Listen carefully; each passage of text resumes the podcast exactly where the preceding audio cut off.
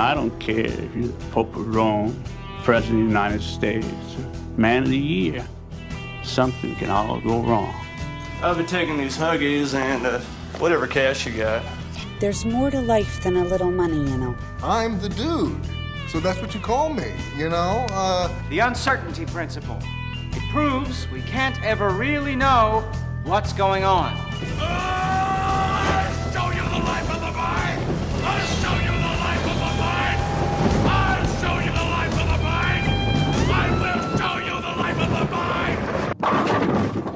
Jeez. Welcome to The Life of the Mind, the podcast about the Coen brothers. My name is Jason Kyle, and joining me are my co hosts, Barbara Vanderberg Hi. and Chris Ayers. Hello. And today we're here to talk about Fargo. Our guest, Megan Abbott, will join us in a few moments. So, um, how long has it been since you guys seen this movie? How long's it been? Yeah. Like a, like five days? Before then. oh, before that, um, Yeah. a month. I watched it twice in the last month. Before that, uh, maybe a year and a half. I think this movie is maybe the most has the most regular presence in my life of any Coen Brothers movie. Like it's really easy for me to be like, "Hey, let's throw in Fargo."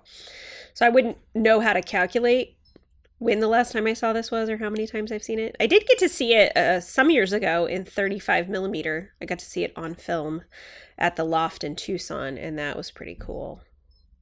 That was the first time that the scope of the cinematography and just how effective the cinematography was like really really really hit me um also the score like if you listen to that that score in a proper theater audio setting it's pretty revolutionary It's intense. Yeah, it's probably my favorite Carter Burwell score of all the ones he's done. Um, definitely the one that's most ingrained in my brain. I remember this is like I was definitely working in a movie theater by then. Uh, by the time this came out, and my boss kept talking about this movie over and over again, and I was what uh, eighteen, and I couldn't really go above Eight Mile because I was living in Detroit, um, because that meant I had to go through Detroit, and something could happen. I could get hurt, and then I would get killed. You could get into a rap battle, maybe. Yeah, I would get into a rap battle. Um, I would, mom spaghetti would be tossed at me. Um, so I had to wait till it came to like one of the theaters in our town. It meant like I saw it like two months like after it originally came, and it was so worth the wait. like it was just instantly loved it. So I have a question for you guys. When's the last time you saw snow? Because you're both in Arizona. i saw it i saw it not too long ago actually my dad moved to payson arizona which is like right at like the snow line right where it starts to like snow in the winter. And so i visited him. My birthday was in uh middle of february and i went and visited him around my birthday and we got a snowstorm. It was like kind of a problem. I needed to get home. Uh, I had some things that I needed to do in Phoenix, and I had to like wait a couple days because it was you couldn't see like ten feet in front of you. I was driving we drove up to Pine for dinner and it was clear when we drove and then when we hit like this it was clear for most of it and then we hit this certain point in elevation and I could not see 10 feet in front of my car on this windy icy mountain road at night and I was like oh I, f- I made a mistake I oh screwed up God. I've never driven I'm like a good driver, but I've never driven in those conditions. And I had like an instant panic attack, and you can't pull over. There's nowhere to pull over. It's just like one lane, like little mountain roads. And I'm like, we're going to, I was certain we were going to die. And I was like, this isn't how I wanted to go. Um, and then I had to drive back in it. So, uh, yeah, like two weeks ago, and I hated it. I'm I'm recording from Canada, not the part of Canada that's near Minnesota or North Dakota, West Canada in Vancouver, but it is currently one degree above freezing and it's a hundred percent chance of snow. So I'm hoping that starts during the, the Fargo episode.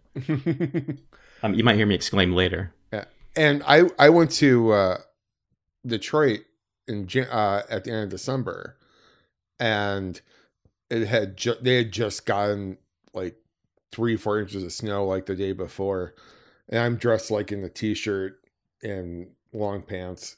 And I'm like going, oh my gosh, it's just like cold, and my aunt let me borrow her car, and I hadn't driven in Michigan roads for about a decade.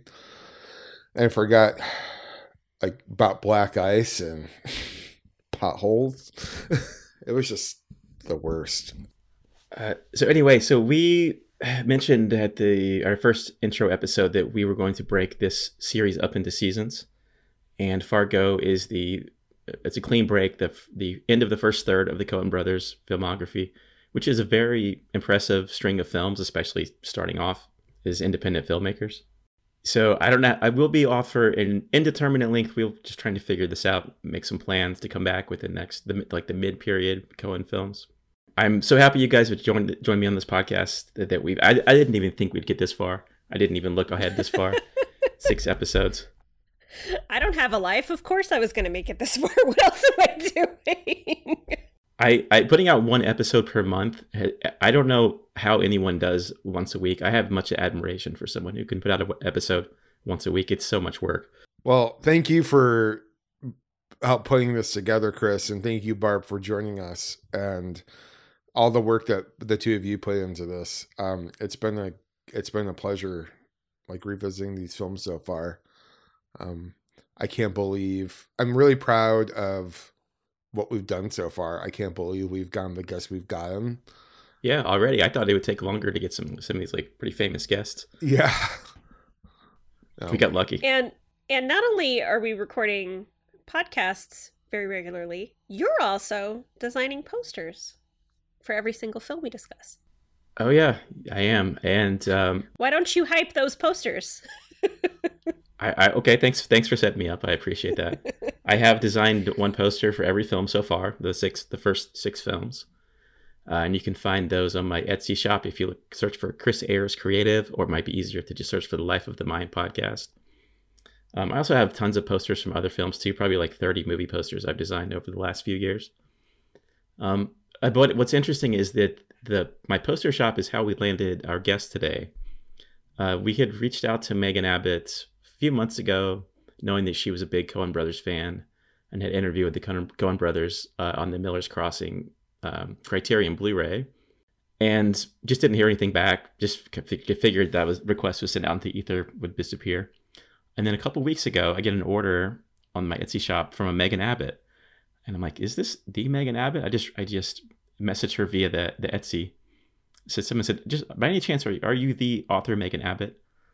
um, because we have a podcast and we would love for you to be on it. If you're not, disregard that. But if you are, please. And she accepted. She was very happy to be on Coen Brothers podcast.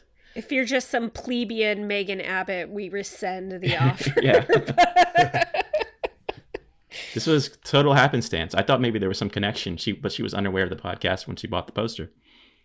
So, I'm very happy that that that worked out. Yes, I'm. I I can't believe that all the DMs and emails your agent did not get to her. But I'm very happy well, just that one. did. Yeah. just I, one email. And I I did I did some DMs, my friend. I so I tried. So but it worked out. I'm really happy about that. So I don't know if you guys are interested in doing any bonus episodes in the interim, uh, side projects, stuff like Crime Wave, which is a film that I'm not really a fan of, but is an interesting cultural artifact. Or maybe the Fargo TV show. Have you guys seen the Fargo show? I have never seen that show. I have seen the first two seasons, which I thought were great. And then I like bailed a couple of episodes into the third season. But I'm like really surprised. The, the first season, especially, I went in very um, pessimistically and cynically. I'm like, Fargo is a perfect cultural artifact. How can you bastardize this into a television show. I was like not into it, and then I really liked it. So I, that would be an interesting one. But like Crime Wave would be super fascinating. I've never seen it, and I would like to. uh I would like to fix that. Would I like to fix that? Is that a fixing it to watch it? Probably not. But I think that I think a failure would be interesting to discuss because they don't have that many of them. we can acknowledge its existence. I think that's the best I can do with it. I I don't like it, but I think it might be fun to watch. I haven't watched it in about a decade. I do remember liking it when I saw it. Um, but they filmed most of it in my hometown. So I like anything where that happens. Were you under Were you under the influence of illicit substances at the time? I was not. So Oh wow. Okay. I mean, I've seen Michael Bay movies that are clearly filmed in Detroit that I like because they were filmed in Detroit, and that's it. I, I have a I have a question for when we s- kick off next season. I I distinctly recall in our beginning episode we had discussed the Big Lebowski and our struggles with the Big Lebowski, and we had discussed the possibility of taking edibles before watching the Big Lebowski. and I've never taken edib- I've never taken edibles, but I'm willing to do this for the Big Lebowski. So I just want to like is that something we're gonna do? Because I need to like go figure out edibles if that's gonna happen. I do too, I would like to point out that I'm in Arizona where marijuana is legal. So as am I. Um, but I have never heard a good anyone have a good experience with edibles. oh shit.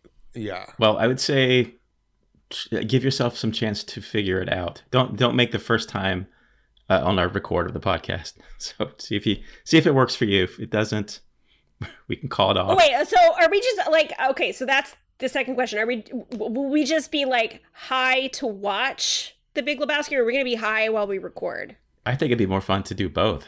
We're gonna commit. I will commit. All right. So anybody listening, if you want to be, if you're a person with some kind of follower count on Twitter, and you want to, and you you enjoy partaking of marijuana, I am so square. I'm so fucking square. How do you say? It? If you like to smoke pot or do edibles, is that what the kids say? Um, I don't know what the kids us. say. I don't know what the kids say. I'm such a square. give us some tips.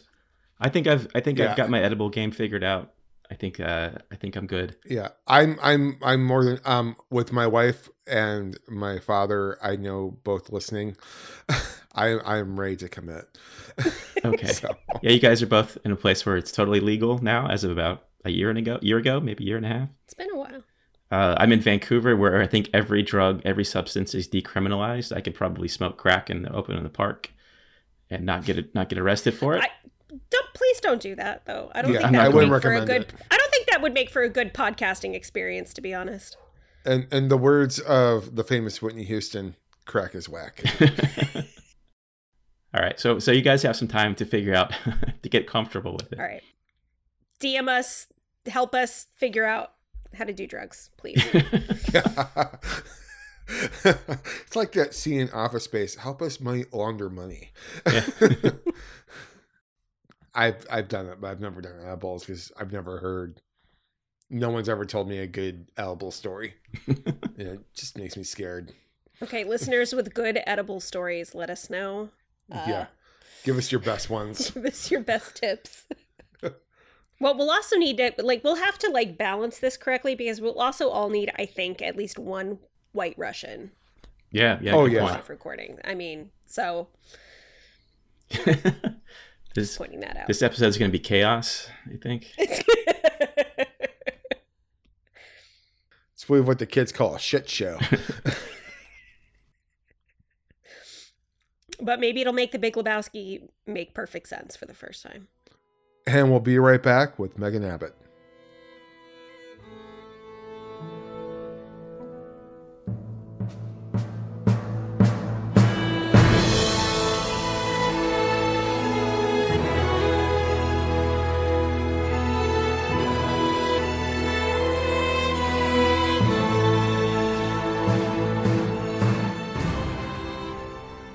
Welcome back to the Life of the Mind, the podcast about the Coen brothers. Today we're talking about Fargo with our guest Megan Abbott. Uh, she's a New York Times best-selling author and also a screenwriter for The Deuce and adaptation of one of her own novels, Dare Me, on Netflix. Megan, welcome to the Life of the Mind. Oh, thank you for having me. I'm so glad we connected. Yeah, we I told that story in the intro, so it's it's just the happenstance was really great. Very happy. We had actually had tried to contact you for another episode, so I'm very honored that you made time uh, for us, especially for this episode. Oh, I'm so happy! It's such a random. Uh, I don't know. It seems somehow that it was it was uh, fated that we would come through this meet through instead of the obvious channels. That somehow instead it would be through my love of Coen Brothers art. Um, I'm curious what what made you want to discuss Fargo as opposed to like another one of the later movies? Yeah, I mean, honestly, there's several that I would have loved to, to talk about, but I suppose this one really st- stuck out to me because it's the one I have had sort of a, the most complicated relationship to um, as a, as a Midwesterner. I think it's the one that like hits squarely in the heart of uh, of the Midwest, um, and so I've had sort of a, a, a long reckoning with it and have, have come to really it's one of my favorites now but it, it was a journey um, as opposed to some some of their other movies which were right away just um, you know I just adored so this this one because it was a bumpier road I think uh, it means more to me I'm I'm curious where from the Midwest, where in the Midwest are you from, and what was your initial? If you went on a journey with this movie, what was that initial relationship with it?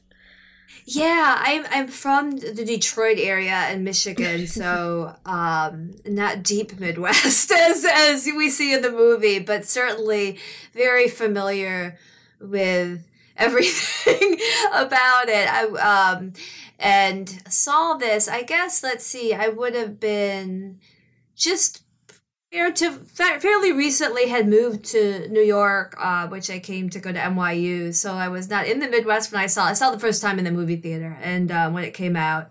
Um, and had seen all their other I don't know if I'd seen Blood Simple yet. That might have come later, but I'd seen their other ones um and had was just a big fan.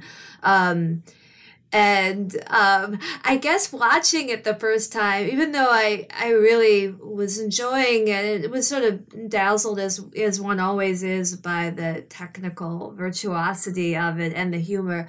Felt um, I guess it's sort of like when your private business is being um, shown in public uh, as, a, as you know the sort of mid Midwestern is sort of mysterious. I think sometimes to people in other parts of the country because there is such a veneer of smiling um, pleasantness and there's so much going on beneath that and but it's so rarely uh, mined by someone from within it and the coen brothers being midwesterners they really just showed all our dirty laundry in this movie um, so so it was always one that i had um, um, you know, pricklier feelings about. Uh, but then I rewatched it years later, and I, you know, I I really liked it. And then during the pandemic, I watched it again after I read an interview with I think it was Ethan Coen about it, um, and it changed the way I thought about the movie. Um,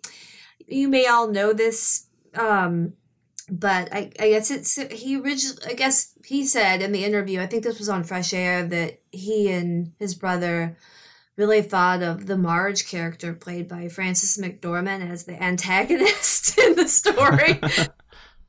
as the um as the problem figure that I mean didn't exactly call her a villain but but but close to it and this was so fascinating to me because I think most people consider her a very beloved character and one of the warmest, I guess, and most um, um, nice quote unquote uh, characters in the in the Coen canon, and I was fascinated by this, and since have seen it come up in other interviews of theirs, and and now I feel like I understand what he means in a way that just made the movie even richer for me when I then rewatched it, um, and just opened up new possibilities. Well, now I know what I'm watching tonight. From the perspective of the the criminals, she is kind of like the Terminator or like um like Jason in the Friday the Thirteenth movie. Like she just keeps coming relentlessly, confidently. That's right. That's right. And I think for them, um, they felt. I think he went on to say that they felt that she had a far too simplistic view of the world. Um, and sort of a narrow mindedness about it that it didn't uh, allow for nuance or complexity or the mystery of other people's lives. And and that uh, you know that they considered her um, I guess a rather shallow, shallow person in that regard, and they they considered the um, Steve Buscemi character, um, Carl, uh, to be more their their their figure in the movie as like a even though they're Midwesterners, but as a stranger coming into a strange land. Um, these scenes, and despite he does do some pretty nasty things in the movie, obviously, but he is the one that seems to be sort of besieged why people keep behaving the way they do everybody across the board and you do kind of feel for him for a lot of the movie um, whether it's with his frustration with with jerry uh, with his part his partner with um, with any of the people sort of becomes across um, his frustration i think in some ways is is the coens who i guess always felt rather out of place in the midwest um, um, and somewhat like outsiders there. Um, um, which I did too. So, so, um, so yeah. So I think I think it has to. In some ways, I connect it more to No Country for Old Men in terms of exploring different people's philosophies and that um, of the world, and that marriages is is too. Um, it's not accommodating enough for how but of darkness um and and it's it's um and therefore they see her as um um, just a simple person that and uh, uh, therefore very limited. And I had even heard that in earlier drafts of the script that that is that comes through more. But I think Frances McDormand re- resisted that um, and definitely gives the character so much of the warmth that I think maybe even wasn't on the page with Marge. So so it was so interesting to me. Um, as a fellow Detroiter myself, I got asked, "What part of town oh. are you from?" I'm um I'm from Grosse Pointe, okay. so but but near near the freeway. so I just um where whereabouts for you? I grew up in Allen Park. Oh, I know it very yeah. well. Yes. Oh my gosh, downriver, as, yeah. as we used to say. I, I, used to work at the movie theater in Allen Park too, and I was telling them in the intro that um, because I wasn't allowed to go above Eight Mile at that age yet, I because uh, I would means I would have to travel through the city. I had to wait till Fargo came to downriver, and like which was about at least two months after it came out. that sounds about right. That's really funny. I, that it's called Downriver. You're literally like you're getting Downriver uh, mm-hmm. media to your city. This is that's this is real inside Detroit stuff that we're we're saying downriver because it has all these connotations mm-hmm. too, and and of course Eight Mile. And I used to work uh, at a Little Caesars Pizza at Grosse Pointe, and Eight Mile. If we thought people were calling the wrong one. Um, because of their phone number, we would say, you know, it was really eight, eight miles the divider. So yeah. between the suburbs and Detroit, as we all know from Eminem. Yeah. it's really, it's really quite true. So, you, Megan, you mentioned uh, Ethan Coen interview. I was just curious because you have interviewed the Coen brothers on the Miller's Crossing Criterion disc, and I'm just curious about how that came about. Yes. Oh my gosh. Really one of the most nervous days of my life. Um, that's my favorite of their movies. Um, as a as a lover of hard-boiled fiction. Um, uh, I adored it so much, and I had done some things for Criterion in the past. Had done some essays, and they contacted me um, because I think the Coens generally are resistant to to talking about their past films. Just they don't want to. My impression was I, am not speaking for them, but they don't want to. I think they were very because they didn't want to do what does the hat mean, you know. they didn't want to mm-hmm. answer that, and they were they they were sort of didn't want to. Um, you know explain their film um, which i think sometimes is sort of how how uh, these retrospectives can go. And but they were open to talking about the hard-boiled books that inspired it. And the folks at Criterion knew that I had I wrote my dissertation on hardboiled fiction, and I I know it really well that that so I could talk to them about Dashiell Hammett and the Glass Key and all these Raymond Chandler, these inspirations, and so they were amenable to that. Um, but I was quite nervous because I know sometimes they can be um, quiet in interviews. and, uh, I'd seen and heard enough of them, um, and they can sometimes um, maybe make stuff up is sort of the rumor. So i was i was worried but they were great. They were so wonderful um and um and game to talk about it. Um um and they really knew their hardboiled fiction like deep deep stuff. So it, it was it was a it was a you know i was very relieved. I was a little worried that i would ask a question they would give a one word answer.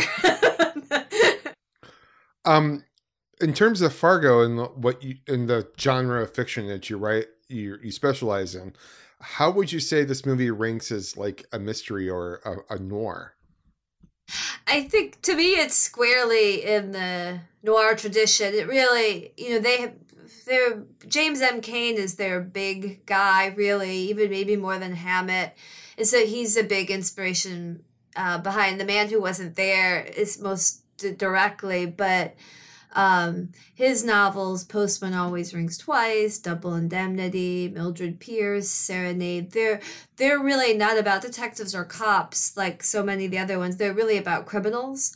Um, Blood Simple is very Cain like as well, um, even though the phrase comes from Hammett. Uh, but they're Cain really was interested in um, writing about people who even more than career criminals, more like the Jerry characters. Uh, there's a regular person who, in the right situation because of greed or lust or revenge, uh, steps over into crime um, and then can't get out. um, um, it, and so that's always the the Cain story is that you know entering that you know giving into forbidden urge and then um and there's a lot of mishaps in Cain's novels you know sort of how crime is never as clean and tidy as it as slick as it often is in the movies. And you see that so much in Fargo where the kidnapping and virtually everything doesn't go as it's supposed to and and blood is spilled. So to me it's and uh, along with Blood Simple, probably the purest uh,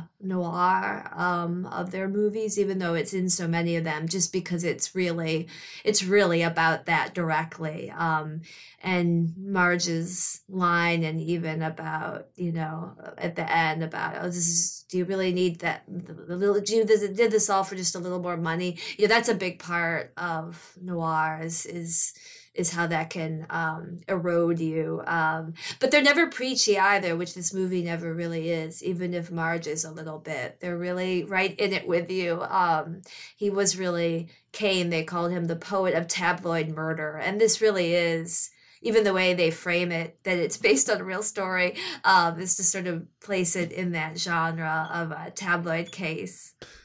And I'm kind of curious it's it's a hard movie to describe. I mean, unless someone else has seen it, you can't really describe it. I, I wouldn't know how to describe it as someone who hasn't seen it before. Is it a suspense movie with funny moments or a comedy with suspenseful moments?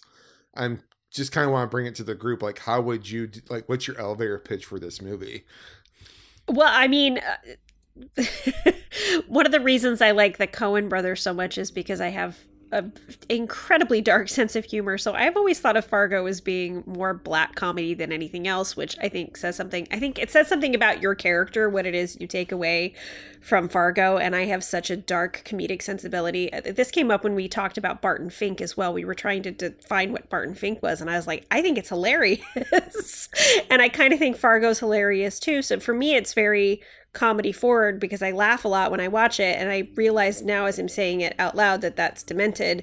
Um, that it's a really dark, um, it's a really, really, really dark movie. But I find that the Coen brothers are able to walk this this tightrope line that's very difficult of being able to be that dark while still being very funny. I, I I don't think a lot of people are very good at that kind of dark humor.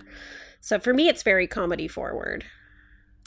Um, for me, it fits into what is my very my favorite, very specific genre, which is the small town with the dark secret, um, and the specificity of a small community like that. And you see that like in David Lynch and Twin Peaks. You see that in a lot of Stephen King, and I just love how the, the way more something that is more specific, the way it becomes more universal. You like the where I'm from, people make fun of the way we talk in the, the southeast. Uh, I sort of subconsciously lost my accent, a lot of it knowing that, but also I love I love listening to specific regions dialect and accent.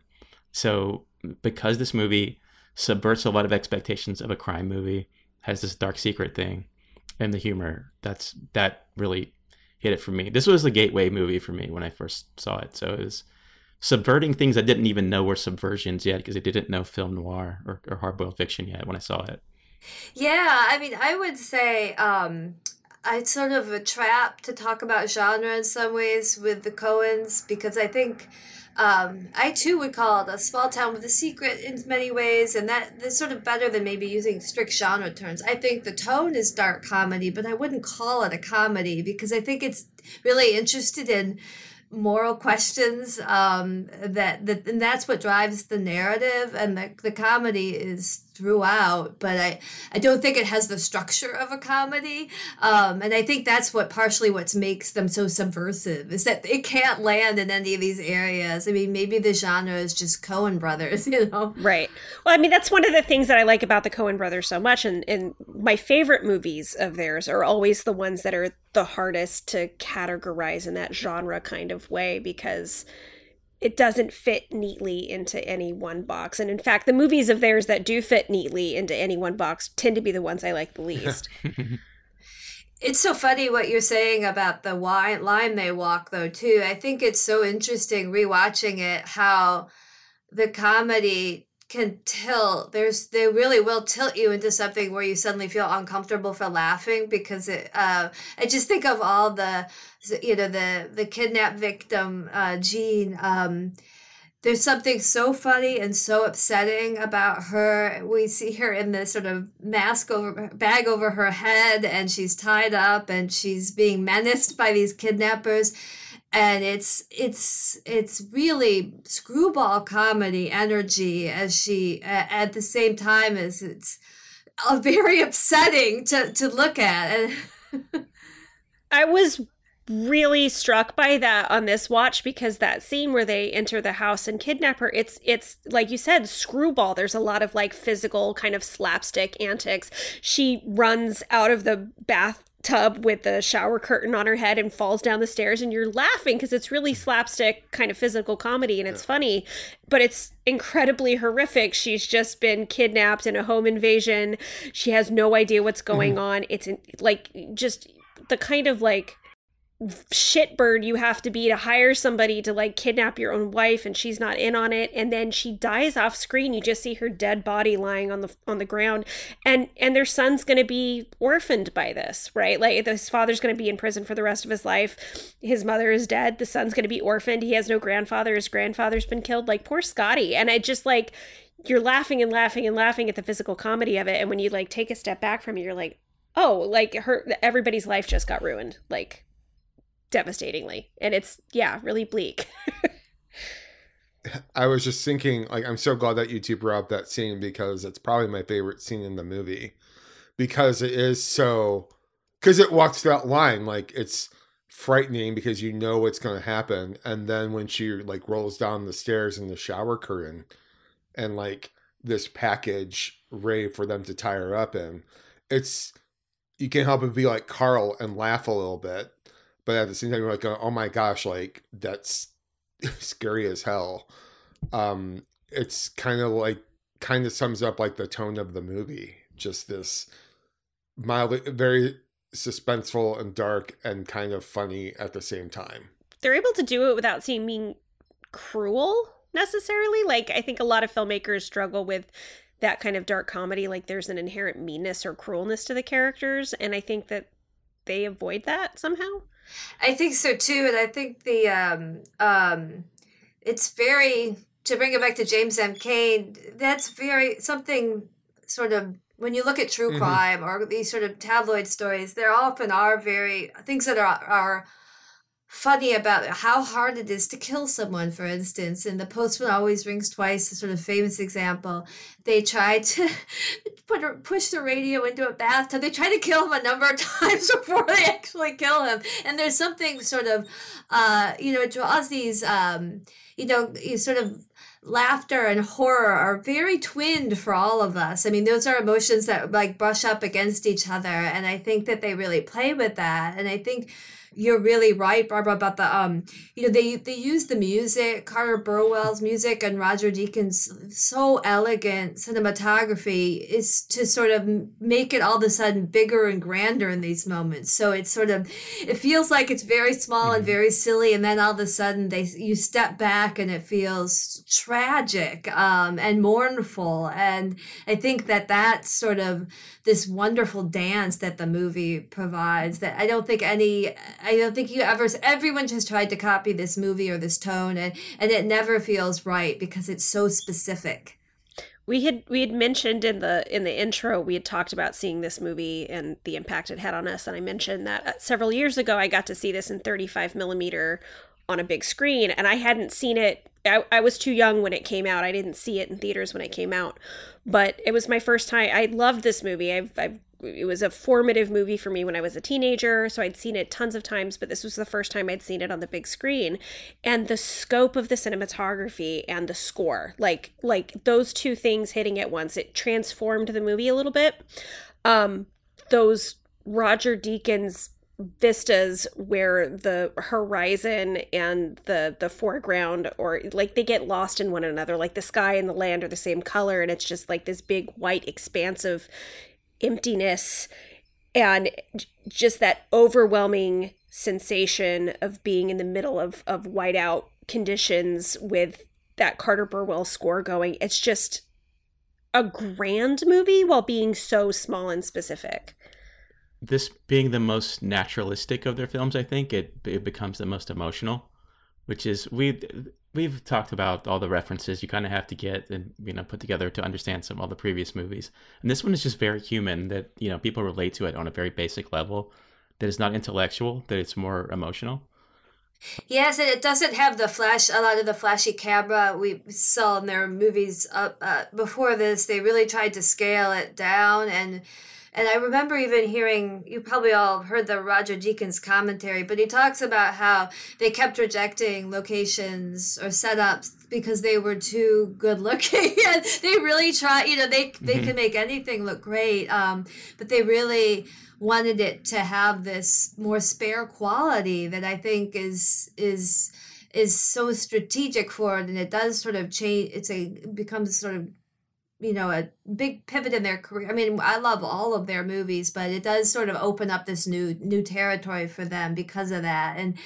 And I have to say, and I know Jason will agree that the whiteness and the white, how the white snow becomes the white sky is such a Midwestern. Like it fills me with Mhm. despair whenever I see it.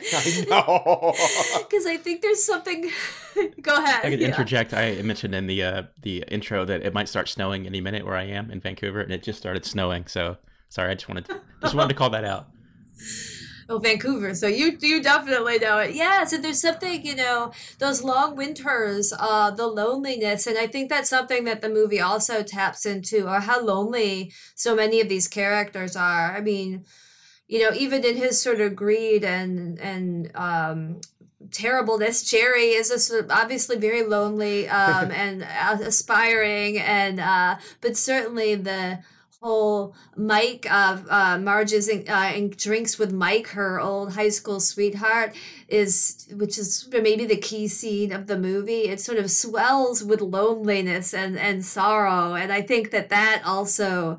Um, gives it gives it all this sort of uh, un- previously uncharted depth to the movie um, um, that that makes it so resonant. I, that actually perfectly leads into something else I wanted to talk about, and it's now has this whole new dimension now that you've mentioned. Uh, you've talked about the interview with um, Marge as the antagonist, but I want to talk about the differences between Marge and Jerry. And the first thing I thought about too, like you just said, like Jerry just feels trapped, and he's so unable to hold himself together. Like there's that scene in the movie after he realizes he's screwed up this financial deal with his father-in-law. He just slams the ice scraper against his windshield and or when he's in his office and he's throwing his computer around because um the Reilly Diefenbach from GMAC keeps bugging him about the car. um and Marge just seems very knows who she is. She's happy where she's at, and she shows tremendous patience um, with people. And I, I can't help but think of the the interview she gives to the two hookers um, about the two fel- the two fellas uh, um, with the um, one with an uncircumcised penis. Um, um, and Marge kind of seems to have done everything right in her life. She has like this Midwestern, she's a typical Midwestern woman t- to me, I, I, to what I, what I felt like many people maybe aspire to be. I, I don't want to speak for every Midwestern woman. Um, but Jerry, it seems like the only thing Jerry's ever done right is marry his wife, who's very rich and will never have to worry. And Jerry just seems very obsessed with money and material things and getting out from under the thumb of his father-in-law. And I find it interesting too that you were talking about Mar- um, Marge's warmth, and I read that Frances McDormand based Marge off her sister, who was like a minister in Disciples of Christ. I kind of again want to bring it to the group. What are some other like maybe differences that we noticed?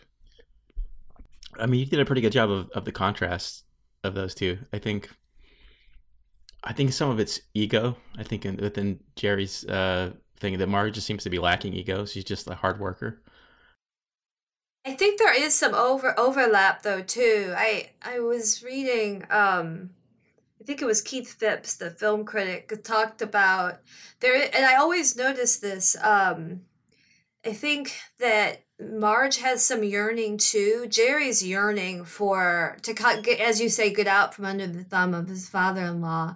I think maybe even is more than just greed. It's that he feels emasculated in that household because of his father-in-law, and Mhm. um, and it's painful to him. And he thinks that you know if he just just just get this deal, um, that will all change. And I think um, Marge has some ego too. You know, she she doesn't tell her husband that she's going to see her um, high school friend and she dresses up to see him um, and is very um, i think she, her motives are never really explained but they're fascinating to me because there's something about she's going to the big city and uh, she, you know, she's to chase down this lead presumably, but it seems like she doesn't need to be there in prison for it, and she wants to have drinks with the uh, this this this boy she knew in high school, and it turned the scene the moment you know it's not what she anticipated obviously, and she gets uncomfortable quickly. But I think that I think I love that because it we see that that impulse is in her too, even if she can't uh, uh, would be unlikely to acknowledge it in herself. Yeah, that that scene is kind of like a skeleton key to her character and her character's complexity a bit. And it's it's great because it seems like such a throwaway, unnecessary scene at first glance. It's like why are we wasting five minutes on her meeting this this friend from high school when he never comes back? That's his only scene. But it shows that like you said, she has a yearning in her. She shows up dolled up, which you never see her like that anywhere else in the film. With her husband, she's never she's never dolled up. Her hair is done. She's got makeup on. She's wearing nice clothes. Like she's made an effort to look really nice in front of this guy from high school. And there's really no reason for her to be there meeting with him alone in a bar. No indication that she's told her husband. And so there's you know, she she sticks to her you know her morals and her ethics nothing nothing untoward ends up happening but there's a yearning there she wouldn't have showed up looking like that it's such like a good character moment a good character details that you're able to do with like accessories and just the way she carries herself at the beginning of that scene tells you so much I was never worried about though their relationship, her relationship with Norm. I feel like they're they're pretty solid, and it's probably the the healthiest relationship in the Coen Brothers movie. Um, I I love I just love Norm. Like at the end of the film when. She, like she's literally gone through this horrific experience, like tracking down these criminals, watching a guy get stuffed into a wood chipper, and then she comes home and gives emotional support to her husband, whose duck painting didn't, didn't win first place. It, it, like, I just love that so much. But I would say it maybe speaks again to the Ethan Coen's comment that like she doesn't she never he's not interested in what happens her. She doesn't tell him. She Mm. does not try to comfort even th- even though we later find out it's not true. Mike and his sorrow, she can't wait to get out of there. Like Midwesterners are often very uncomfortable with open emotion and, with talking about anything. um, I think that this is the Coen brothers like really showing um, um, that that even though they obviously have very happy marriage for their standards, but I think maybe maybe there is a kind of um, shallowness to it. it. It works. Let's not go too deeply into this. Let's not probe our hearts too much.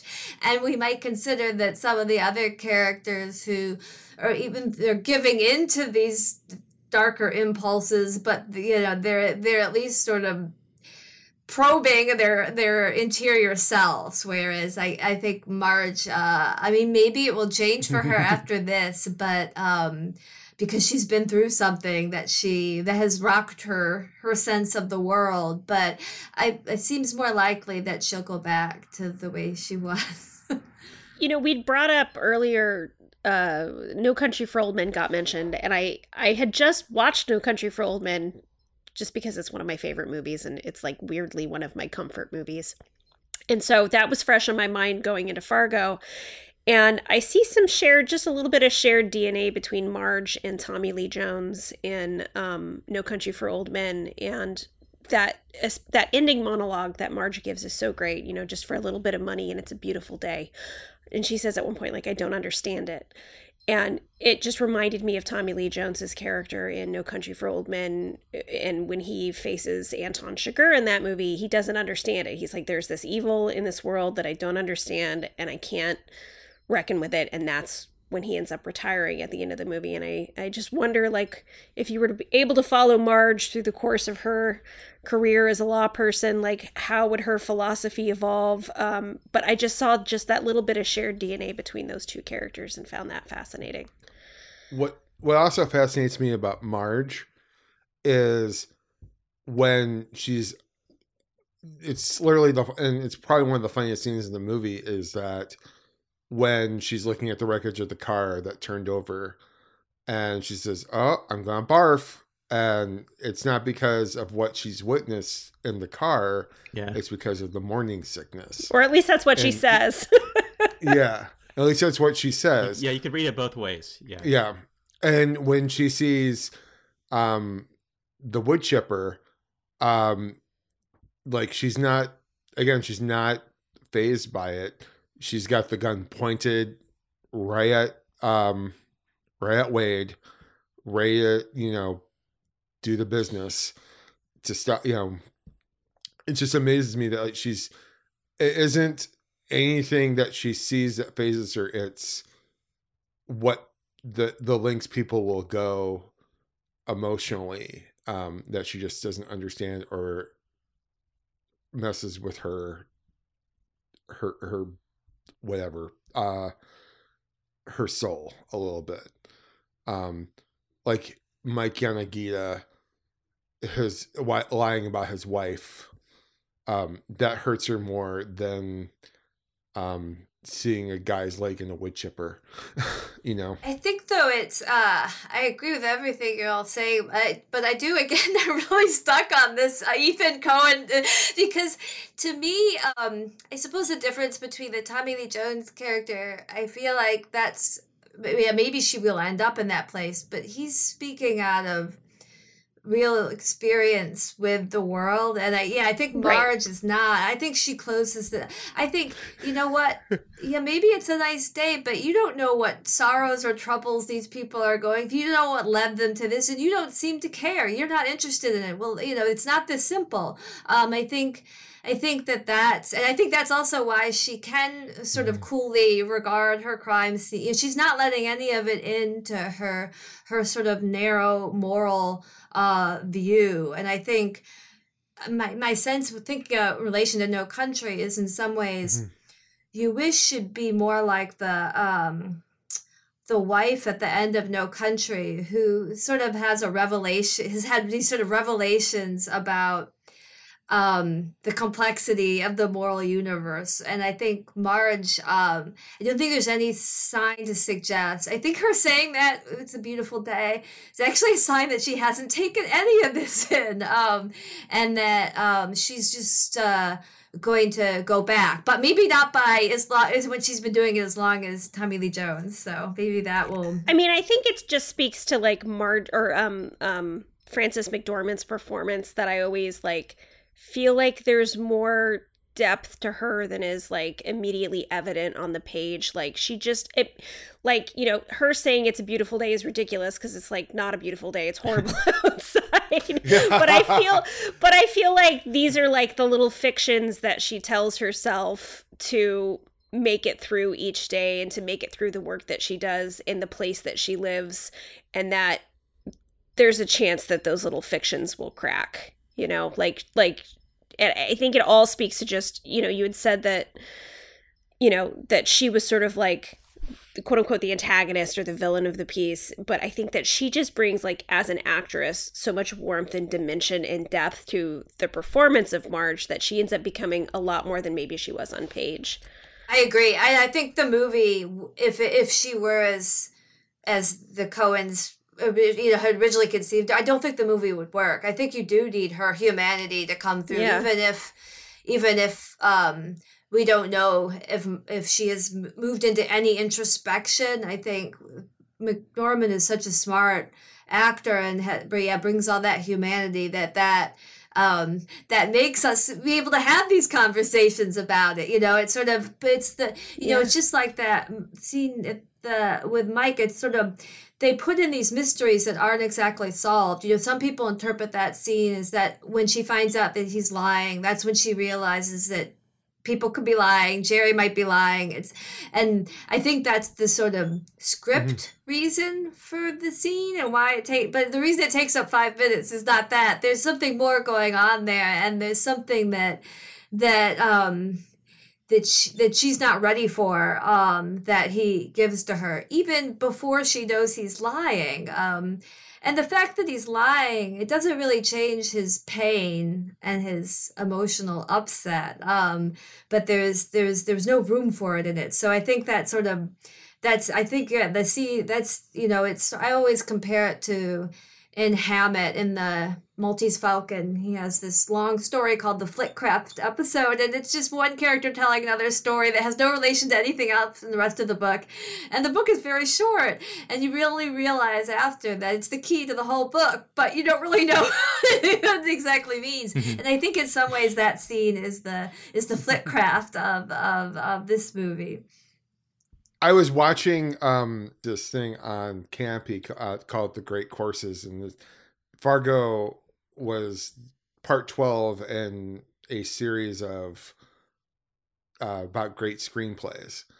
And they took this, um, the, the Mike uh, Yanagita scene out specifically because how so unrelated it is to the film. We never go back to Mike. We he gets no retribution for what he's done, but it is the scene that I think says the most about not only about Marge, but like you said, uh, Megan, it also, if it wasn't for that happening, he she would have never would have never led her to um Jerry, realizing that he's a, a liar. Um and he's always been a liar because he puts TruCoat when he says he's not. You, you need to be a little bit that way to be a car salesman, I think. I yes, exactly. and that's funny too. Is like that scene, those two people, and who got the TruCoat that didn't want the TruCoat. We never see them again, but it tells you a lot about Jerry.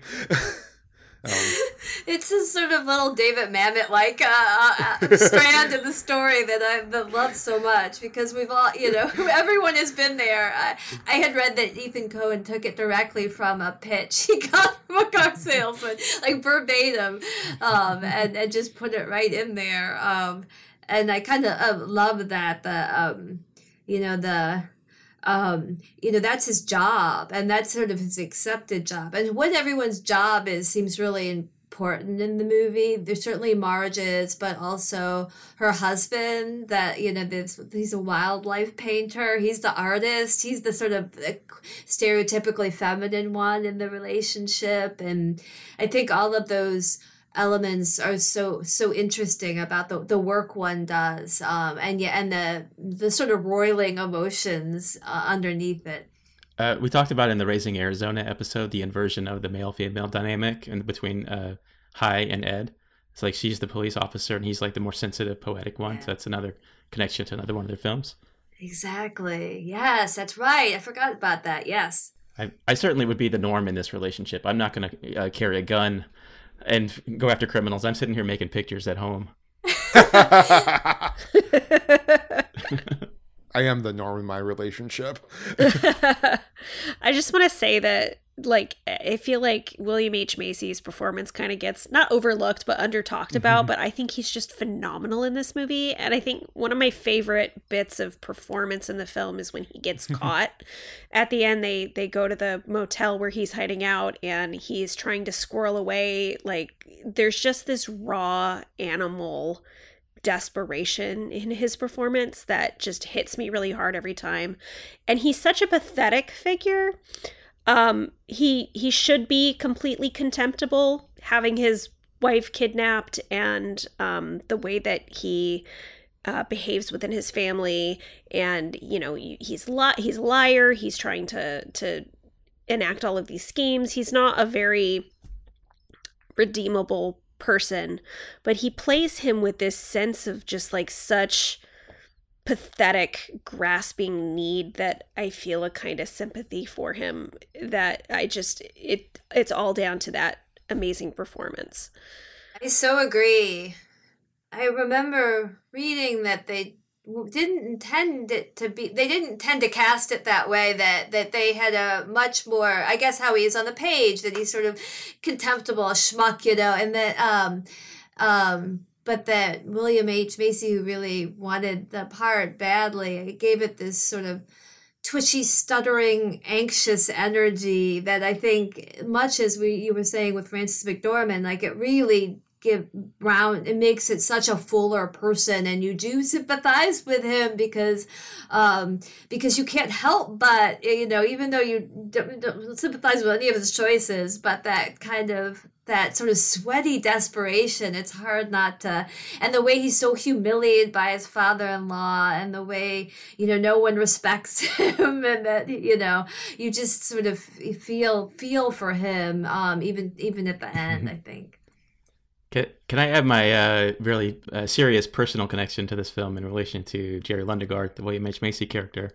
And re- one of the reasons why I connect with this movie still, and it's one of those uh, formative movies for me. Uh, when I was about 12, the same age as Scotty, around, around the same age as Scotty in this movie, my dad committed a stupid petty crime, which kind of led to the unraveling of his life and our family's financial security. Uh, led to more stupid petty crimes, and it led to him lying and cheating uh, stealing from and manipulating even friends and family. So as you can imagine, like as a teenager, this is kind of hard to process. And I'm not sure I even did back then. But when I watched this film for the first time, I was 18, and I saw so much of my dad in Jerry Lundegaard. Um, I saw the the the pathetic desperation, um, in like the, the anger and the arrogance, but mostly it was the ego. Because um, that really key scene between him and Wade where he's asking Wade for money for this business investment. When he said, Jerry's saying, this could work out real well for me and Jean and Scotty. And Wade says, uh, but Jean and Scotty don't have to worry, implying that, like, I'm the alpha in this family, I'm the provider. And all that's at stake here, Jerry, is your ego, uh, like what, what it means to be a man in society. And that's that was my dad. It was it was ego. I think he always wanted to be like up, appeared to be the upstanding, well-to-do citizen, So even when he had money or could get his hands on a credit card, sometimes not his own credit card, uh, he was buying himself nice clothes rather than feeding or sheltering his family. So when I'm watching this movie for the first time on the big screen at age 18, it's allowing me to start processing some of this stuff. And I think that's the real value of cinema and fiction um, that it gives you the, the safe space to process things, to deal with things that are difficult. So when you say that you you felt sympathy for Jerry, um, that was something I think was necessary for me to start processing this as well. So anyway, you guys can send me the, the bill for therapy later.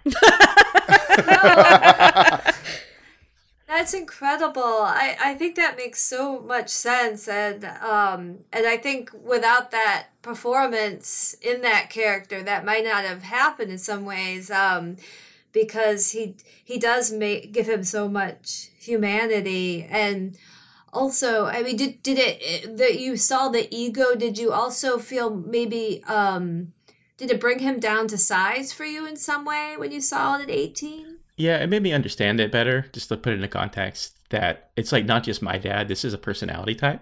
Like this, this happens sometimes. I just got, uh, you know, bad draw, unlucky, and who my dad was, and uh, you just have to kind of deal with it. But at least I understood that it wasn't a one-off thing. It wasn't unique. That it was, this is a type, and I could start to understand the psychology of this.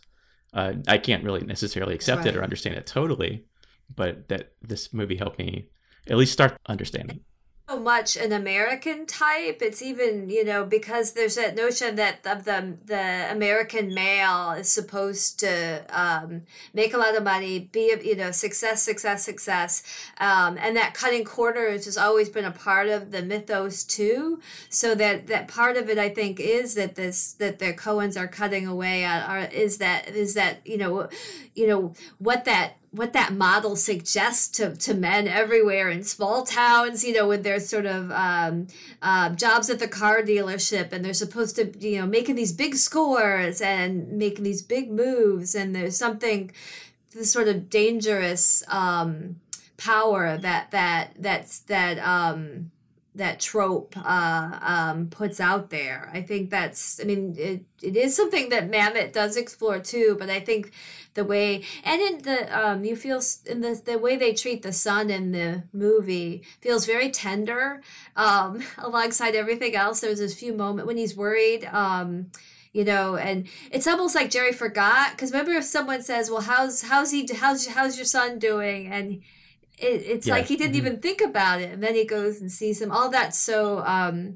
i think so affecting um and tells you so much and to bring that to another thing, another dimension to it, just something that hit me like 10 minutes ago is that it's never overtly mentioned in the film, but Marge is in a rare company of being a detective who is female and pregnant. Um, and it's it's never like I'll mention in the film, but I think it adds a dimension to her that she is definitely you know that changing that stereotype of detectives in movies um but it's never like it's not the reason they never mention the movie which i think Yeah. is like important like it's just there but can you imagine like the backstory on that like to i don't know i i probably shouldn't say anymore being a, a white male but i'm kind of curious like that perspective like how it's never mentioned in the movie. It's such a great point um because it also doesn't do what we might expect where she gets some guff from her deputy or there's some rolling eyes of like that the men don't fully respect her. There's there's just not even an issue because i think maybe some stereotypes perhaps of conservative midwest might even if they were to have it it'd have to be a big issue. They'd have to make a big point of it. But that's so interesting. I had never really thought about how little mention is made of even while she's pregnant. So she's visibly sort of wearing her her femininity um um but it's and she but she's unquestionably the authority um in the scenes. It's just that's fascinating. She, she was asking in an interview if if uh, police women like this far along in pregnancy are actually allowed to do this kind of work, and her response was, "You betcha." uh, in St. Paul, I met Officer Nancy, who was seven months pregnant and still working. She was on the Vice Squad doing search and seizure. Oh, I love So it. that's apparently a real thing. Wow. Um, I kind of want to talk about accents. okay. Um, for just a second. Something that occurred to me on this watch, um, that I did last night that I'd never noticed before, but it occurred to me that the only two people without a Minnesota accent would be Carl and Wade, the two bad guys, and of course Jose Feliciano. uh, Got no complaints with that. Yeah. Um, you got no complaints with Jose Feliciano. I mean, um, but it kind of just that that occurred to me is like they are, as Megan pointed out earlier, like they are like the two strangers who walk into the Midwest and the world that is, and you definitely see in Carl Steve Buscemi's character how he just gets beat up and doesn't know like you know doesn't take Jerry being late for an hour but doesn't want to debate it either. He just talks and talks and talks all the time. Um whereas midwesterners kind of you know keep everything bottled up inside and don't show their anger even if you're an hour late to a meeting um does that like um am I wrong on that with the accents and also like what does that say about Carl and Wade? It's so interesting. It, like we under we don't really know. Are they supposed to be? They're from Fargo, or is that just where we meet them? I can't remember. He he Jerry meets Carl through Shep, Right. the mechanic. Um but I no one like I just assume that Carl is like this New Yorker who just happened to be at the I, I I've constructed this very interesting backstory for Carl where he just Well, he talks like a New Yorker. um I don't have a story for Wade. He he just well, I think he's such a mon. Like he's such a. Po- we should mention that performance. Peter Storm Stormare is a wonderful character actor, but he's so great in it. But he's almost like. As he talks about the pancake house, H A U S. So I think supposed to be of Swedish uh, or descent, but I, I, it doesn't seem like. I mean, maybe they're from Fargo, but they're certainly not from Minnesota. Um, um, but they're definitely not from the same place either. But we never really find out. But they're definitely strangers there, right? Which is really what you're saying, right, uh, Jason? That that they're. Um, that they um and the fact that Carl talks ceaselessly will almost never You're stop. regular geyser of conversation. is um, remember Frances McDormand saying that she realized when the crew and and the Coen brothers and everyone laughed so much at everything they did is that when she realized that they they too thought that she was the villain in the movie because they were having so much when they were on screen and then um uh, but not when she was but i think it it is so they are definitely the outsiders here right i think you're right um and the fact that we can't exactly place them only adds to that. I mean, I think the notion is that that they met in prison, that they met um, the, the the connection, um, but their their liminality, I think, is is is key to it. That they don't understand the code, they don't understand the rules, um, um, and it, look look where it gets them. Yeah.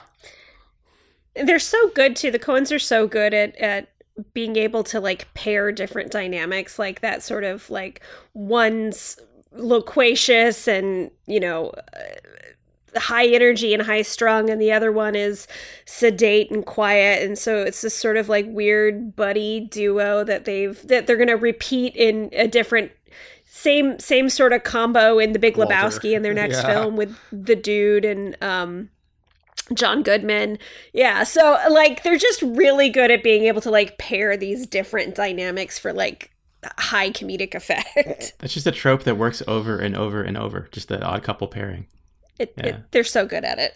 and that they they don't that they stand out there, right? They're he's the funny looking dude, you know. Every way they're described by people, I think it is sort of in some ways it's like Texas Chainsaw Massacre in reverse because they're they're the ones coming in, um, and and you know they're this sort of force of malevolence coming from Fargo. the darkness comes from Fargo, and and but really, but really, is that the case? Because it's only when they start to tangle with the Midwestern or the Minnesotians um, that things really go awry, uh, which I think is really interesting, and it, it sort of leads me to like I think one of the things that.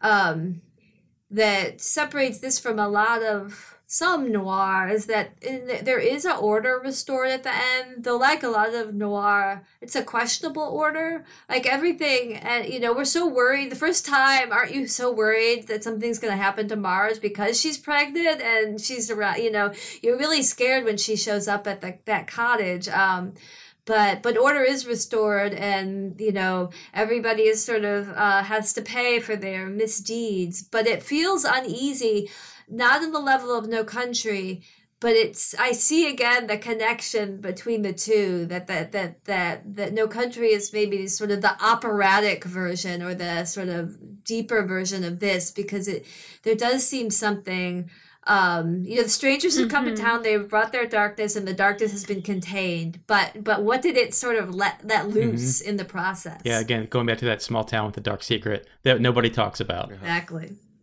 Exactly. Everyone's going to talk about that wood chipper in that town forever. the wood chipper sounds guarantee you that. Uh, but Well, I've actually got some some info on the actual wood chipper. It was owned by um, a guy named Milo Durbin. He was a farmer from Delano, Minnesota. He was a dolly grip on the film, and that wood chipper had its own float in the Fourth of July parade in the town of Del- Delano. and uh, was it was displayed in the shop window in a movie display for a while. Amazing. That is such a a Midwestern thing. It's such a Midwest thing. It was also a promotional. We were discussing how it was like a promotional snow globe at the time where you could shake it and there was like some red snow within the regular snow. Apparently, him, him, and the guy that owned it, him and his wife, they still use it to chip wood on their farm. Oh, no. It should be in a it's museum. obviously a high high quality wood chipper if it's lasted this long. I did read that the even though it's not, despite the claim at the beginning based on a true story, there was a there is a wood chipper, a husband killing his wife and disposing her body in wood chipper story that predates it that they think they took that element from, but it was in Connecticut, not the Midwest. So um, there were a few Midwestern stories that closely mimicked the the husband trying to get his wife kidnapped for the money and it going awry but the um but uh, a guy um i think he's a pilot was married a flight attendant was having an affair she found out and he killed her and he disposed of her in a wood chipper so so the coens didn't invent it but i'd like to think they made it famous Can we talk for a second about the aspect of the true story thing? Because I I took it for for for real when the first time I saw it. Obviously, Yeah. I didn't have the internet to debunk anything. Snopes.com didn't exist yet. Uh, and Megan, I know you've written a couple novels based on true crimes. Uh, one which I read this week, the "Bury Me Deep." Um, all three of us are have connections to Phoenix. Barbara and Jason are in, currently in Phoenix. oh my gosh amazing i've been there many times You based this book on the most famous murder in Phoenix, I believe, where two women end up in trunks in Los Angeles. very another famous body disposal of true crime so that Yeah. And if I can give you a compliment for a second without insulting the things that you love, I've read Hammett and Chandler, and I enjoyed your work more than oh than thank theirs. you thank you Mostly because of the psychology of the the character. It reminds me more of Patricia Highsmith than Chandler or Hammett. She's a huge huge uh, influence on me for sure. I uh, very much that's sort of where i come at it from. And that i th- suppose that's probably why i've been so stuck on this marge interpretation because the psychology of it is so so fascinating to me. I think that is the appeal a lot of these true crimes is sort of what what made this series of circumstances made this happen. And it i think it gives it this sort of funny gra- faux, faux gravitas that they put the tag on at the beginning. Especially it wouldn't mean anything to do that in a movie now because as you say people could just google it immediately. But then it it would be something where you would wonder um, I think I read that it was a few weeks into shooting that the Coens admitted to the cast and crew that it wasn't they until then they thought it was too. So which I, I kind of love. I like the commitment to the bit. Well, I love that it's just like this artifact of a different era, right? It's like right on the cusp of real internet accessibility and culture. It's right before, like, right as that was starting to happen. So it's just like a, a cinematic artifact from the mid 90s that wouldn't be possible now. It's absolutely true. It's making me think of another movie from around this era, speaking of Phoenix area, which is the autofocus about the Bob Crane um, uh, true crime. It's totally not that different. It does. It's a, there's a lot of dark comedy in it, um, but it was. Um, you know, you could you could really. Um, these were stories you would hear about. It's hard to explain to someone under the age of 20 about how the world worked then, but you know, you, how you could find out about some of these tabloid cases. Um, yeah. And you really had to kind of dig. But I think it also lends maybe hearing that, seeing the credits over the, um, or seeing the opening um, based on a true story over that Carter Burwell soaring score. It, it, I think it does sort of give it this sort of sense of this Midwestern myth, this sort of legend. These are the legends of the Midwest um, that I kind of love about it. You know, so that's something you hear in the music and the, in the look of it, but that this is its specificity. I think is one of its great gifts. This is very much about a specific place. And also that Paul Bunyan statue when you talk about myth, right? Like to yes. which they made specifically for that film, this like looming figure with an axe, which, you know, was sort of like a spirit for the entire movie, but like, you know, that further sort of like entrenches it in the realm of kind of myth. Tall tales. Yeah. They they tell you it's it's true and then they immediately tell you it's false. You know, like mm-hmm. subconsciously it's yeah, it goes again to that American myth of the of the you know American male, the salesman, the high, you know, all these sort of things that the Coens just always want to sort of pop all those balloons throughout the movie. They're just one after the next mm-hmm. that uh, um, that I kind of love. Um, is did you all have different experiences then watching it most recently? Has it changed even since maybe the last time you saw it? Uh, for me, um, it changes every time I see it. Yeah. It, it I, I, I know it seems like the, the cliche thing to say, but the, I always discover something new. And like I said, like the, um, the more now that I have been, I, I recently went back to Detroit like a few months ago, um, for the first time in a decade. And those, those subversive elements of the Midwest, um, kind of came back to me and like flooded my mind and seeing them all again on display it really kind of hit close to home a little bit and like how everyone's so friendly and yet not and um again like the accents and um the cutting it close with um how much of a shot it takes at at the region. Um, but um, and even just discovering to how well they can balance that that line between humor and suspense. Um, and the accents. I always learn something new from from this movie in particular. I feel like I've seen it so many times now. In the last couple of watches, I wasn't able to get anything new out of it in a way at least in the context of the last film we we watched, I'd only seen the Hudsucker Proxy about a year and a half ago for the first time, and went down a huge research rabbit hole and like found so much more to appreciate of that out of that movie because of all the references and the depth. And Fargo is just it is what it is. I'm not sure I can. I'll never experience it the same way I did the first time or the first few times. It's just I've seen it. I can quote it. Nothing's a surprise anymore. I still consider it my favorite, but I think there's not much I not a whole lot more I can get out of it out of it after like watching it 10 times. I I will say that as I get older, um I understand the like loneliness and the desperation a little bit better. Um, I think my sympathy for Jerry increases with every watch as I uh, am faced with more disappointment in life. like I can't, you know, not on the same scale, but like I can understand where that sense of desperation to prove yourself and to get a leg up and and to fulfill you know some need of your ego uh, that's been unfulfilled by this point in your life and like i can just really appreciate the loneliness and desperation that's so much at the heart of so many of these characters.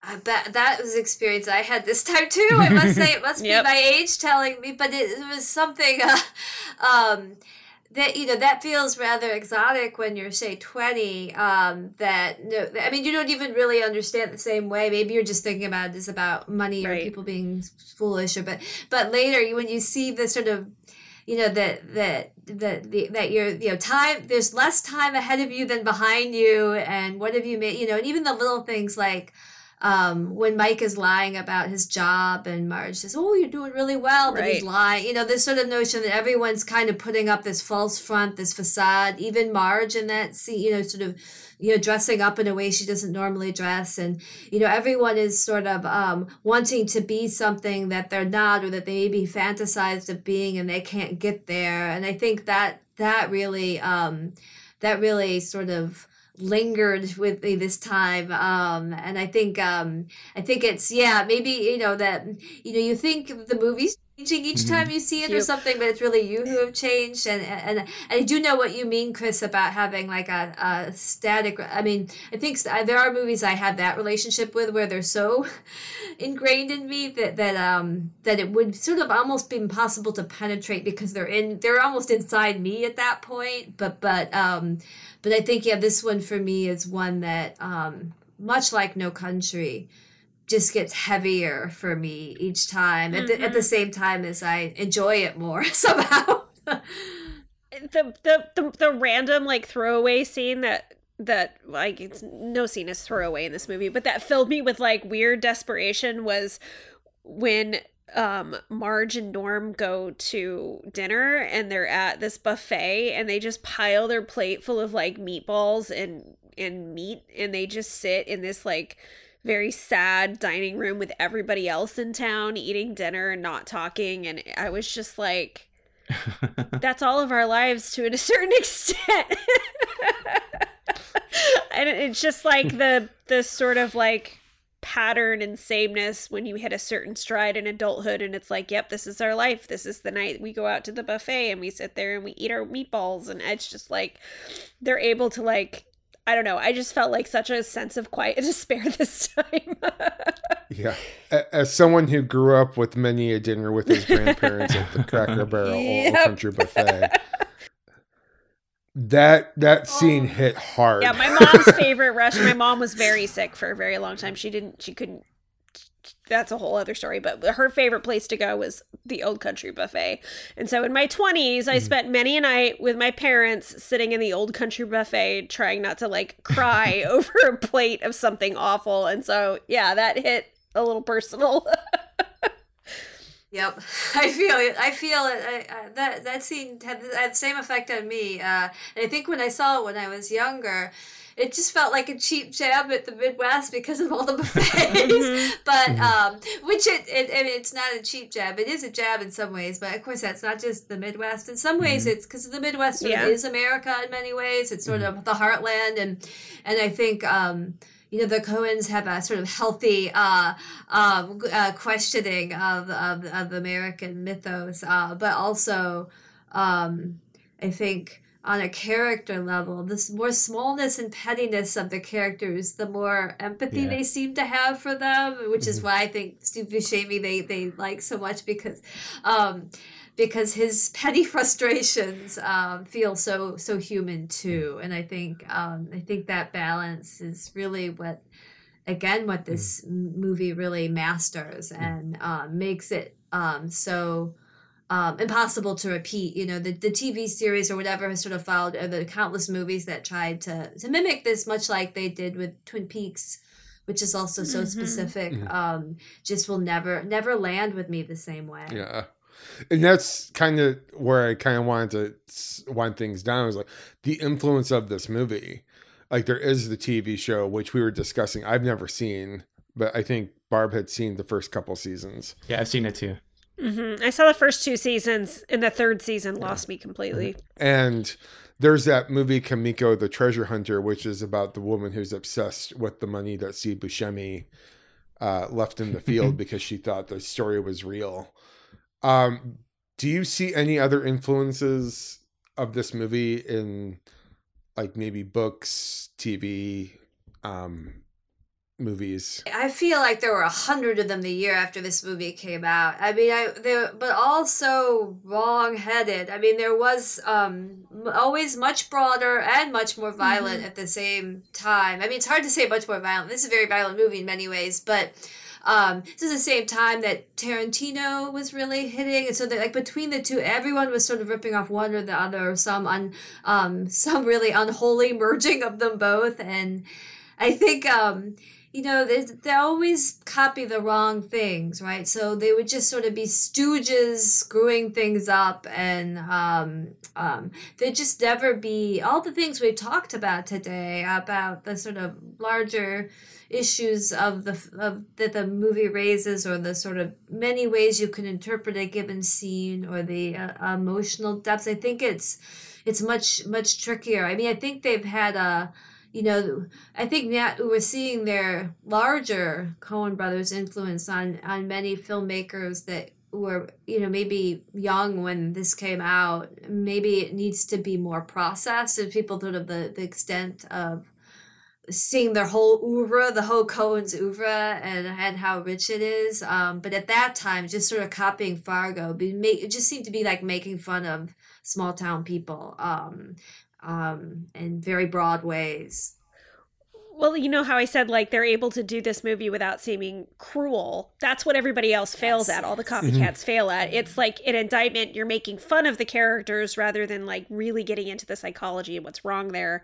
And we did have, to, in my mind, in my memory, we had like a one, two, three punch in the '90s of Fargo, Trainspotting, and Pulp Fiction. And I feel like those three movies together spawned so many copycats trying to do darkness and dark comedy um, and violence and taking away all of the wrong lessons. Yeah, I think I watched hundreds of those from the video store in the '90s. Same. Um, same.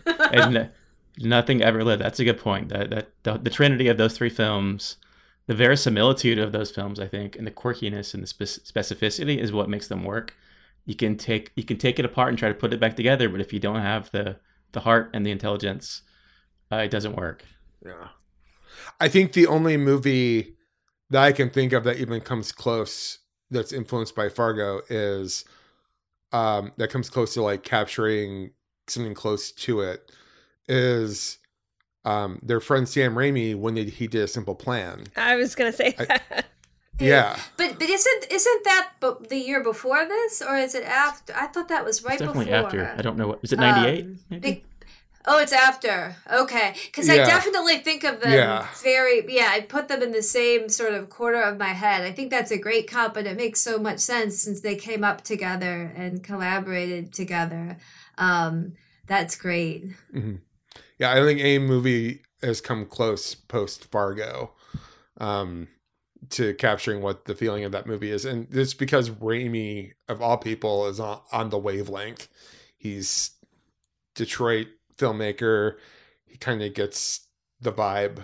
I don't even think that's what he was going for, probably, but kind of comes off that way.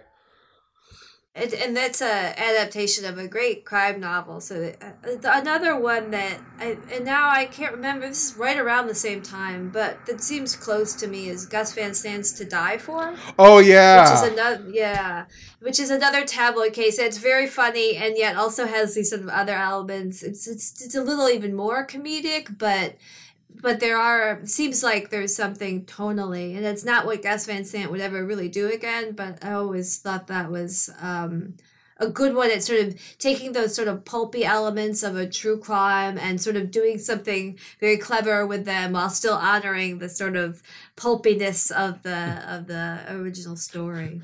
I, it's another one of those movies I had to wait another month uh, before it came below eight miles. That's when you knew it was going to be good. You had to wait till it, for it to float downriver. yeah, exactly. yes. Well, um, and then it's funny too. Is like um, we talk about the the contempted. I, I was kind of curious too about your um, the complicated relationship you had, Megan, because when I was looking over reviews of this, um, I Siskel and Ebert got right and said it was the best film of '96. But um, like Richard Corliss of Time and a few others that just show so much contempt for the Midwest, uh, which is funny because that's where the Coen Brothers are from um but it was like such a breakthrough like for them as far as like critical standing and also money because i think it's the highest grossing movie they ever did up until this point um it's i'm curious hey like come back to your um your complicated relationship. Do you did it feel like it was like corliss where it felt like it was kind of poking fun at where we're where we're from? And where would anyone where would you where do you rank this movie as far as the Coen brothers? Yeah, I I really think, and, and, and I can't speak for Corliss, but I, I think for me, um, it was actually because it was too close. Um, so I couldn't see it without seeing it through the lens of um where I come from. Um, so it felt, I guess, um, so I don't, I think it was my failure in meeting the movie, I guess, or sort of maybe not my failure, but, um, um, my, my, um, I wasn't ready to look at, at, um, where I came from yet in a way that they were, even if I don't agree with every element of, you know, I don't. I think they're. I mean, I don't know. I do agree with many of their, their view of the Midwest. I guess um, they're a quarter of the Midwest with this particular story. Um, I think I felt like it was um, um, at the time it wasn't something that that I could even set set out and look at. It was just too close. It was just it was too um um, I hadn't even thought of it being a specific thing. In fact, I think a lot of Midwesterners have this experience where you, because you're considered so generic, uh, you you know, you're not like a, a, a New Yorker, you're not like a Bostonite, you're not like a SoCal. You know, there's sort of the South has its own sort of demons that, but Midwest has always been the sort of.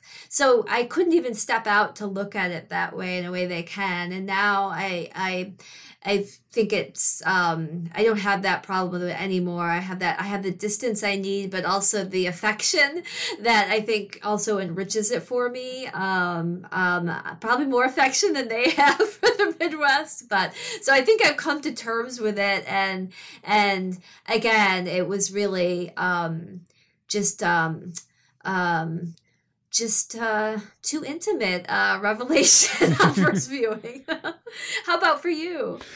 it didn't hit me probably because i was only 18 and i wanted to get out of detroit anyway um because uh, or downriver anyway um but um it didn't a lot of the elements like like it's funny now as i'm thinking about that uh that buffet scene i i realize that there probably is a smorgasbord or a vegan house or some type of buffet place in every corner of Yes. uh, of Detroit.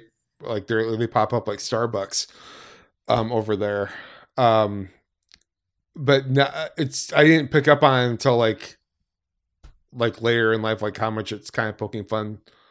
But I had just been just someone who's getting into film and I was more taken by like the the noir elements of the story, so the midwestern elements didn't Yeah. hit me at that at the first viewing. Now I, I don't think I don't think it pokes fun at all. I think it's very endearing. I was a 14 year old in Arizona when this movie came out who'd never been to or necessarily like met anybody from the Midwest. So it may have well been like set on the moon.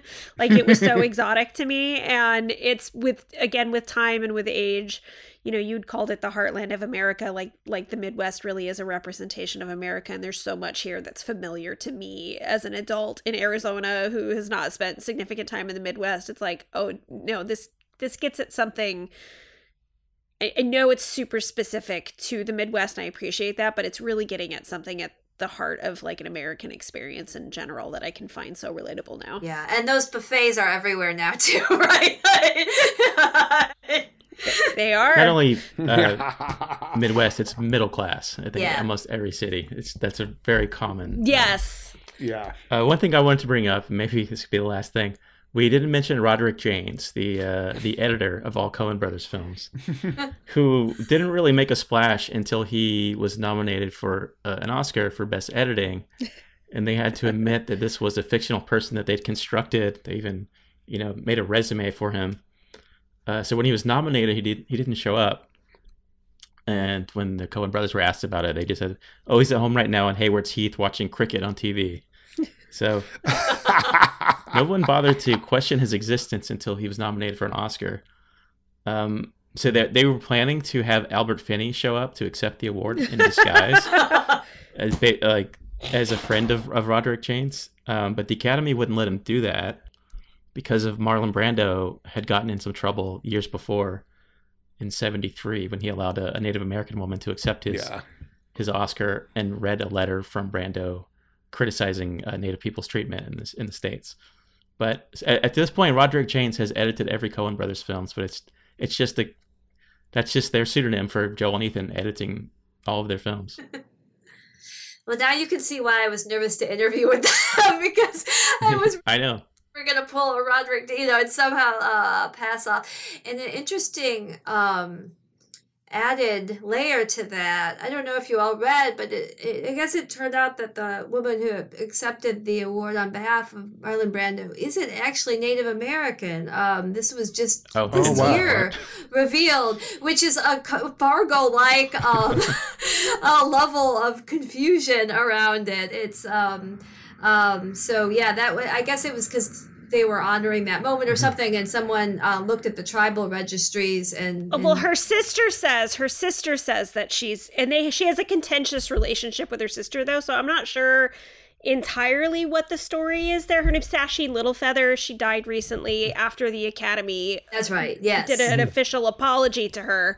Um, but her sister says that she's fraudulent in her claims of uh, being Native American, but I don't know that that's actually verified because her sister's kind of they have like a weird relationship and her sister's kind of a weird it's it's it's messy. Eh, It is. I know that then though there was an investigate or they went through all the registries. Of Oh, the tri- okay. Uh, anyway, but anyway, I don't know. It's strange. Neither of It's us a know, that's we'll say. But either way, either way, it feels like a Coen Yeah. level of uh, like a it labyrinth. does. yes.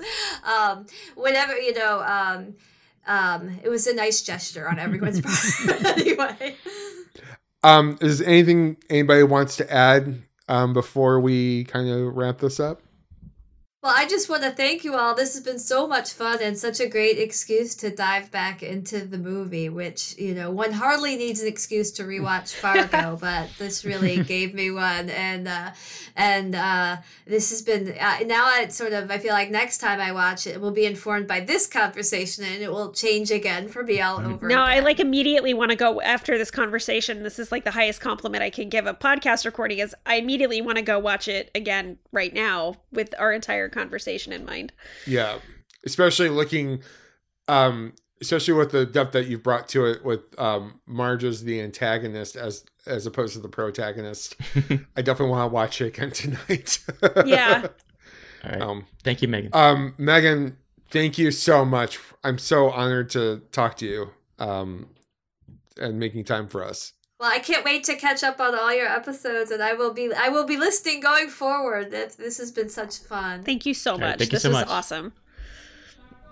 Um, you been to the celebrity room before with other uh, clients? I don't think so. It's nice. Yeah, well, depends on the artist. You know, Jose Feliciano, you got no complaints. Waiter. Mama, take a chance on me. Hey, don't hesitate now. Let's find each other tonight. Ah, hey.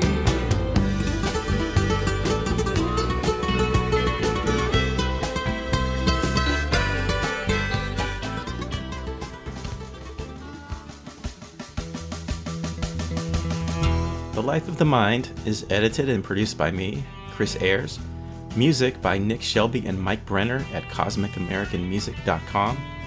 You can follow us on social media on Twitter at Coen Brothers Pod and on Instagram and Facebook at The Life of the Mind Pod. You can also find my designs for Coen Brothers alternative movie posters at etsy.com slash shop slash Chris Ayers Creative.